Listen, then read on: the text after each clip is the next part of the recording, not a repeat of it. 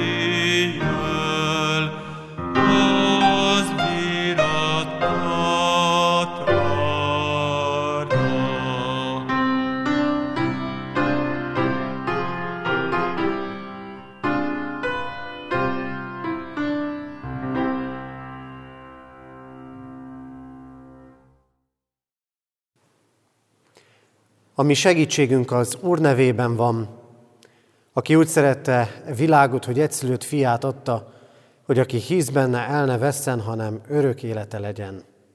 Ámen. Imádkozzunk. Urunk Istenünk, változó időkben élünk, és változó időben változnak a körülményeink. Ezekben a napokban azt éljük meg, hogy talán egyre nehezebbé válik az életünk, egyre több minden beszűkülni látszik körülöttünk. Ugyanakkor visszatekintünk a múltba is, hiszen ezen a vasárnapon adunk hálát kollégiumunk 30 esztendővel ezelőtti újraindulásáért. És hogyha megnézzük a történelem menetét, újra és újra látjuk a te jelenlétedet, kezed munkájának nyomát. Áldunk, Urunk, azért, mert nem csak a múltban voltál Isten, hanem Úr vagy ma is, és Úr vagy a jövendőben is. Így jövünk most eléd, és bízzuk rád életünket, és így kérjük áldásodat, ígére figyelésünkre. Kérünk, Urunk, szólj hozzánk, és vezess minket neked való engedelmes életre. Ámen. Kedves testvérek, Istennek az az igéje, melynek alapján lelke segítségével üzenetét ma hirdetem közöttetek, írva található Pálapostól második korintusi levelének negyedik fejezetében, a negyedik fejezet hatodik versétől a tizenkettedik verséig tartó ige szakaszában. Isten igéje így szól. Isten ugyanis, aki ezt mondta, sötétségből világosság ragyogjon fel, ő gyújtott világosságot szívünkben, hogy felragyogjon előttünk Isten dicsőségének ismerete Krisztus arcán. Ez a kincsünk pedig cserépedényekben van, hogy ezt a rendkívüli erőt Istennek tulajdonítsuk, és nem magunknak. Mindenütt szorongatnak minket, de nem szorítanak be. Kétségeskedünk, de nem esünk kétségbe. Üldözöttek vagyunk, de nem elhagyottak. Letipornak, de el nem veszünk. Jézus halálát mindenkor testünkben hordozzuk, hogy Jézus élete is láthatóvá legyen testünkben. Mert életünk folyamán szüntelen a halál révén állunk Jézusért, hogy Jézus élete is láthatóvá legyen halandó testünkben. Azért a halál bennünk végzi munkáját, az élet pedig bennetek. Ámen. Kedves testvérek, az élet tele van kibékíthetetlennek tűnő ellentétekkel. Az életünkben ott vannak a vonzások, és ott vannak a taszítások. Nagyon sok szépséget látunk a mindennapokban. És ugyanakkor a mindennapjainkban is ott vannak azok a dolgok, amitől legszívesebben elfordulnánk, amiben nem lejjük gyönyörűségünket. Hatalmas dolgokat építünk. Az emberiség hatalmas dolgokat tud felmutatni, felhőkarcolókat, gátakat, ki tudja milyen építményeket, és ugyanakkor ezekben a napokban éppen attól szenved egész világunk, hogy egy nagyon apró vírus is hogyan járja át ezt a világot, hogyan bénítja meg az életünket. Büszkék vagyunk az értelem alkotásaira, és ezzel szemben tele van világunk tudatlansággal, sötétséggel és naivitással. Ott vannak ezek az ellentétek az életünkben, és mégis az élet megy. Az élet tovább megy, ellentétek között is.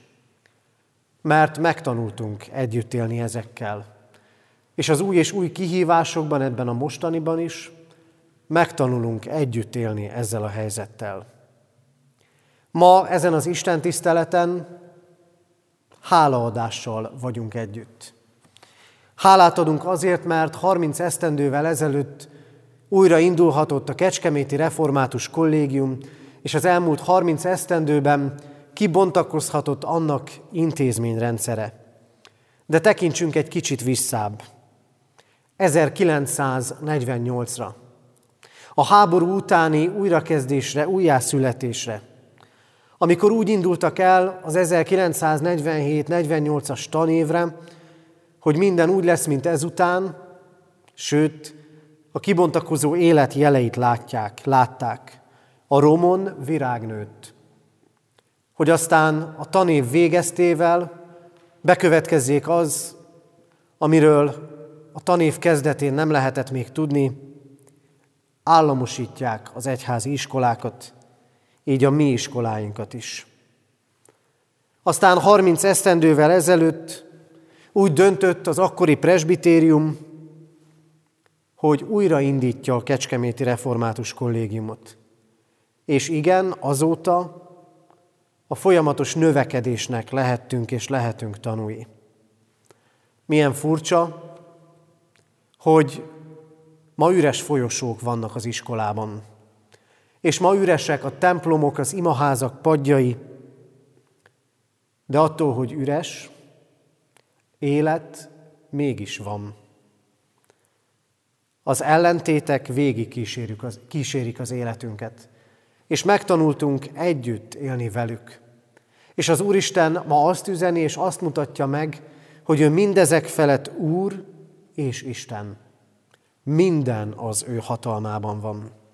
És üzeni először számunkra a mai ige alapján a sötétségben világosságot gyújt.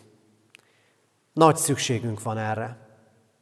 A Teremtő Isten, aki világosságot teremtett az első napon, világosságot akar teremteni az emberi szívekben, az emberi sötétségek és kilátástalanságok között.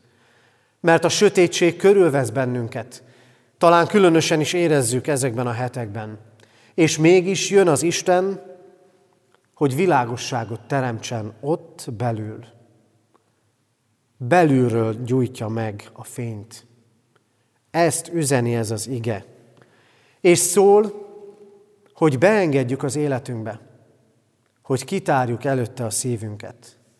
Talán többen látták azt a filmet, azt a régebbi magyar filmet, amiben az emberek egy házat építenek, de a háznak nincs ablaka, ahol a fény bejuthatna a belső terekbe.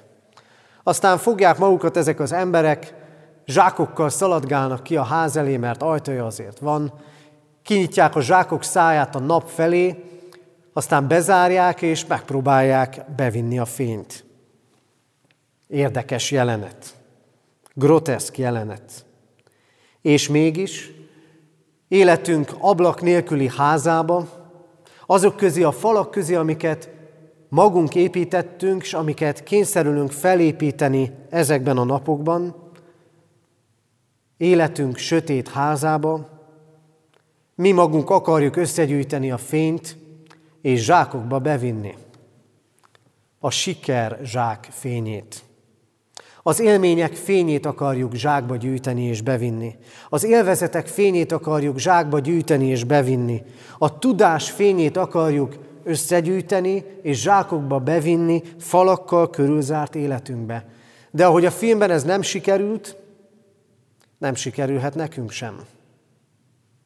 Nem elég a siker, nem elég az élvezet, nem elég a tudás, mert attól még nincs Istentől jövő világosság bennünk. Van-e belső világosságunk?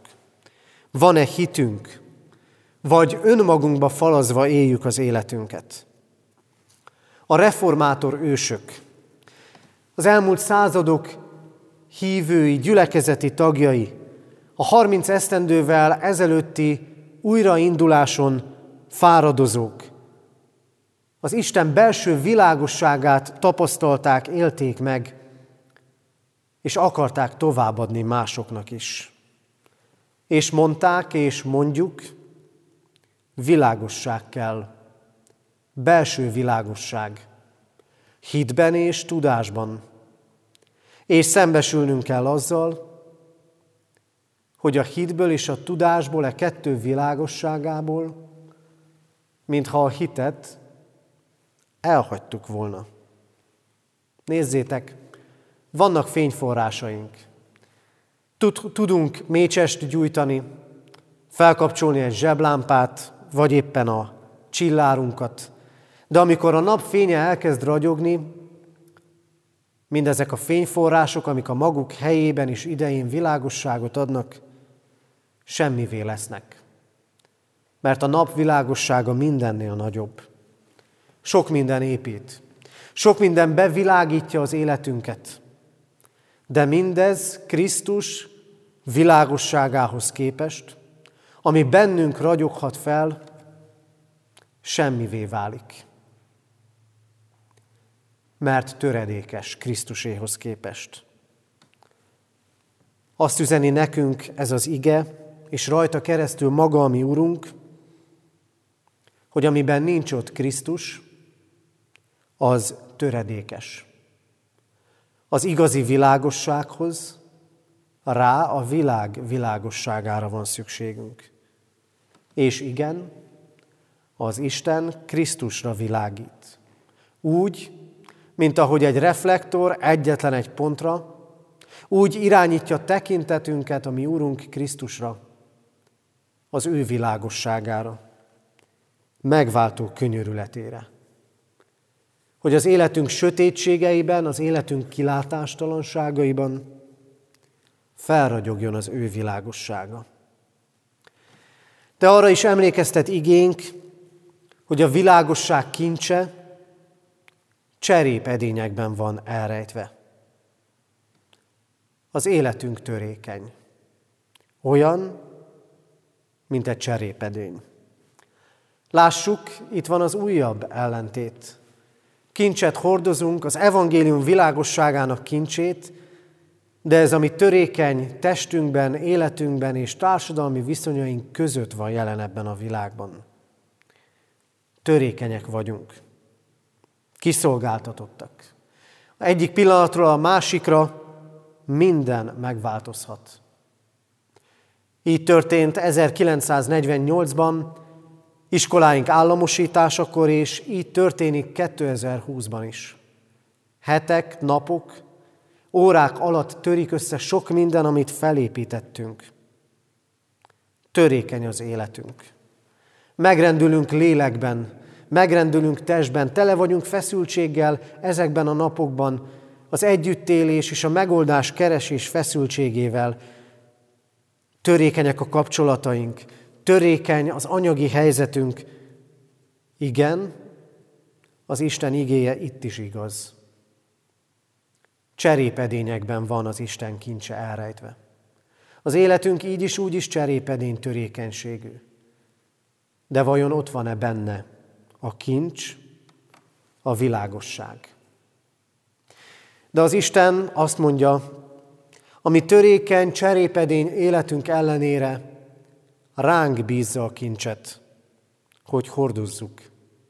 Ránk bízza a világosságot, hogy éljünk belőle. Törékenységünk és kiszolgáltatottságunk ellenére miénk ez a kincs. És ezt nem veszi el tőlünk az Isten. Nem veszi el az életünk, az egészségünk, az anyagi helyzetünk megrendülése közepette, nem vette el 1948-ban sem az államosítás idején a kincs, a miénk maradt. Még ha sok minden kicsorbult és össze is tört. Ezt a törékenységet és ezt a kincset hordozza minden hívő ember, minden gyülekezet, az egész egyház, és ezt a kincset hordozhatjuk intézményeink közösségében is. Csak akkor van baj, ha elveszítjük a kincset. Ha elveszítjük Krisztust. Ha már nem kell az ő világossága. És csak akkor van baj, ha a cserépedényt, a külső körülményeinket, az életünket, a társadalmunkat, mindent nem cserépedénynek, hanem mozdíthatatlan kősziklának, fémnek és vasnak gondolunk, és abba vetjük a reménységünket. Mert bár kemény anyagnak gondolhatunk sok mindent magunk körül, az mégiscsak cserépedény. De az erőnk Istentől van ne a magunk erejére támaszkodjunk, hanem az ő erejére és jelenlétére. A nehéz körülmények között pedig Isten az, aki megtart, és kibontakozást készít minnyájunknak. Valamiért azt gondoljuk sokszor, hogy a külső elég erős. Hogy ahogy említettem is már, az, ami cserépedény, az vas, fém és gyémánt. Mert azt gondoljuk, ha mindebben ott van az erő, akkor fogunk tartalommal tudni megtörteni életet, családot, egyházat, gyülekezetet, intézményeket. Ha majd a külső rendben van. De nézzétek, testvérek, mikor alapítottak iskolát? Amikor itt volt a török. Milyen ellentét ez? Hadban álló, elnyomott ország, és eleink iskolát építenek. Nézzétek, mikor épült az ókollégium, amikor nem voltunk függetlenek, amikor más uralom volt felettünk.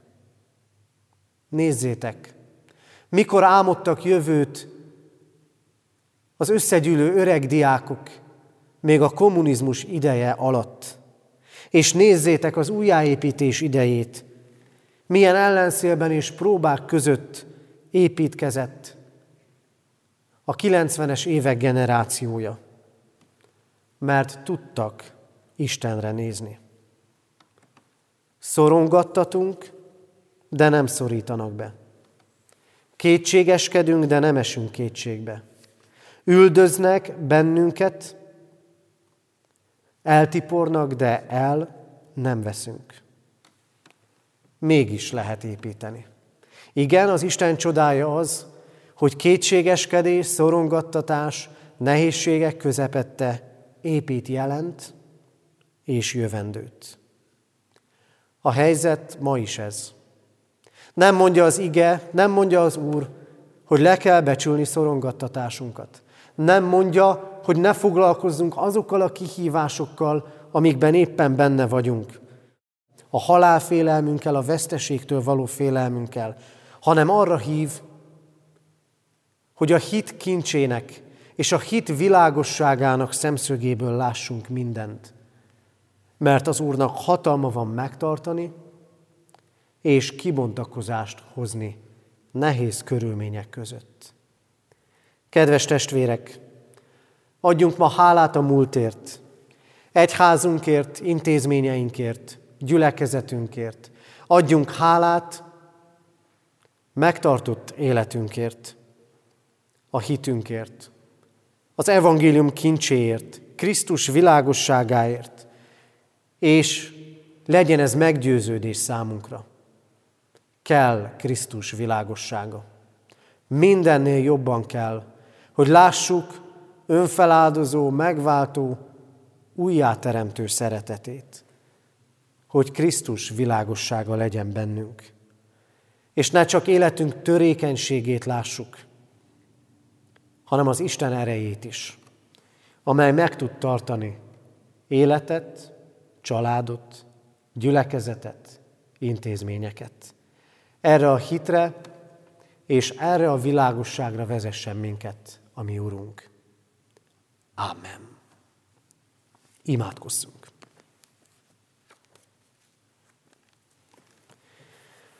a Úrunk Istenünk, látod, tele vagyunk erőtlenséggel, annyiszor gondolkodtunk már úgy, hogy majd ha a külső körülményeink rendben lesznek, akkor törődünk a lélekkel, akkor majd keresünk téged.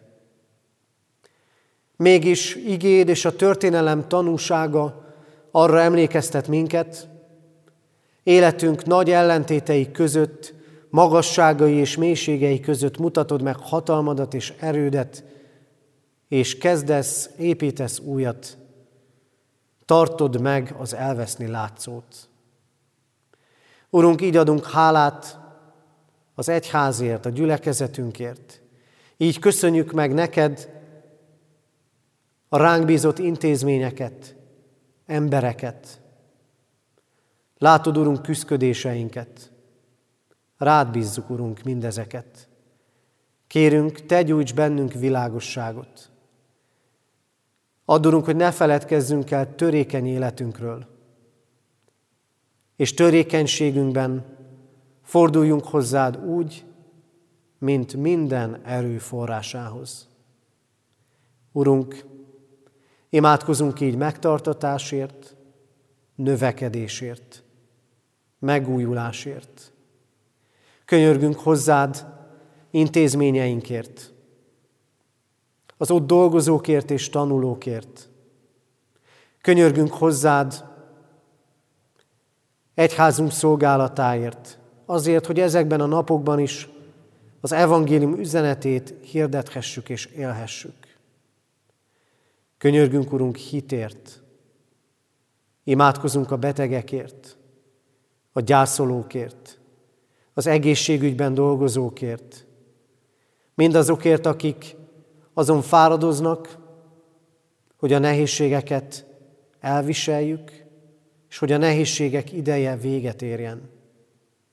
Urunk, imádkozunk az elesettekért, az összetört életűekért, könyörgünk népünkért, és az egész világért. Urunk, téríts minket magadhoz, és mi megtérünk hozzád. Engedd látnunk megújító, életet adó kegyelmedet. Amen. Ti azért így imádkozzatok, mi atyánk, aki a mennyekben vagy, szenteltessék meg a te neved. Jöjjön el a te országod, legyen meg a te akaratod, amint a mennyben, úgy a földön is.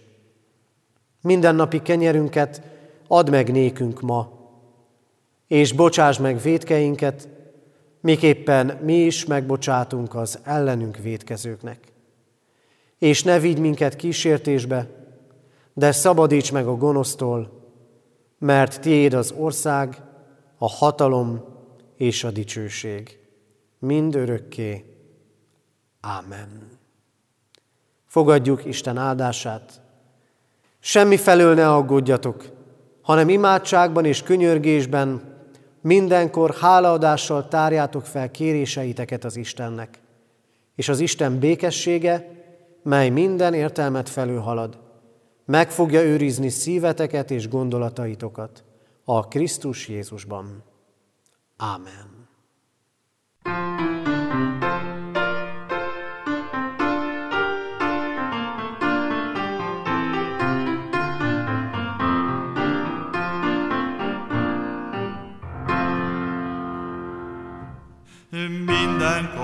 Áldom az én Uramat, kitől várom én minden oltalmamat,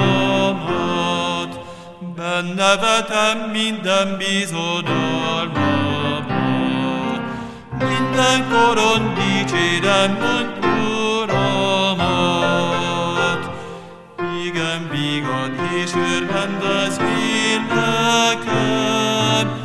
az Istennek segedelmit, hogy kérem. Nyomorultak meghallják azt örvendem, Vigadjanak Istenben arra minden. Lám Istennek angyal, amint tábort jár, az Isten félő emberek körül jár. Az Istentől azért kioltalmat vár. Utaiban mindenütt az nagy jól jár. Igen közel az Úr Isten azoknak, töredelmes szívvel, akik alázatos lélekkel, akik. Sok Isten bizton megszabadulnak.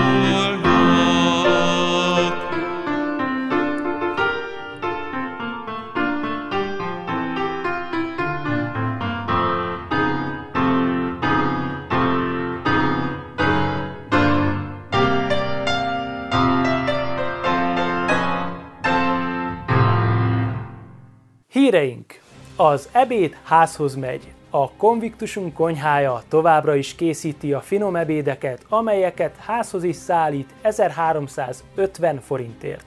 A bőséges és választékos ételek étlapját a konviktusunk honlapján és Facebook oldalán találjuk. Ebédrendelés és bővebb információ telefonon is kérhető. A reggeli és esti áhítatok, valamint az Isten tiszteletek időpontjában a harangok ezután is megszólalnak, és közös imádságra hívják a kecskeméti reformátusokat.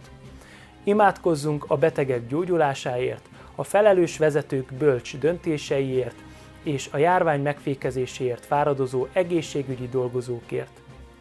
A Kecskeméti Református Egyházközség létrehozta a szolidaritási alapot, amelyen keresztül a munka és így jövedelem nélkül maradt munkatársainkat és más rászoruló testvéreinket segíthetjük. Aki erre tud adakozni, kérjük, hogy az egyházközségünk számlájára közleményben a szolidaritás szó feltüntetésével utalja adományát. A testvérek egészségének védelme érdekében a Kecskeméti Református Egyházközség vezetése a zsinati elnökség kérésének megfelelően úgy határozott, hogy 2020. március 17-től további döntésig az igei alkalmakat, istentiszteleteket, reggeli ájtatokat, bibliaórákat, ifjúsági alkalmakat szünetelteti. Akinek erre módja van, az interneten visszahallgathatja a Kecskeméti lelkészek szolgálatait egyházközségünk honlapján. A Kecskeméti Református Egyházközség hivatala 2020. március 17-től telefonügyeletet tart 76 503 89-es telefonszámon.